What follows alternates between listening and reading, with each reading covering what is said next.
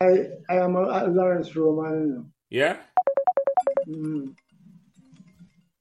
So When I moved up to Pembroke, I just live out and back to near to the uh, Lawrence. Museum. So the cricket went with me. In fact, the- we played a match against Pembroke. I was I was down in the Walton area at the time. Mm-hmm.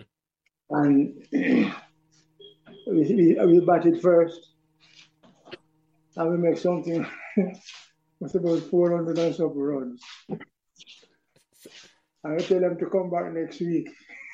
And then they show up. Show up. They turn up at all. Yeah. They work out the, they work So remember to like, share, and subscribe these Pembroke Members podcasts so neither you nor your friends will miss another memorable conversation. Thank you.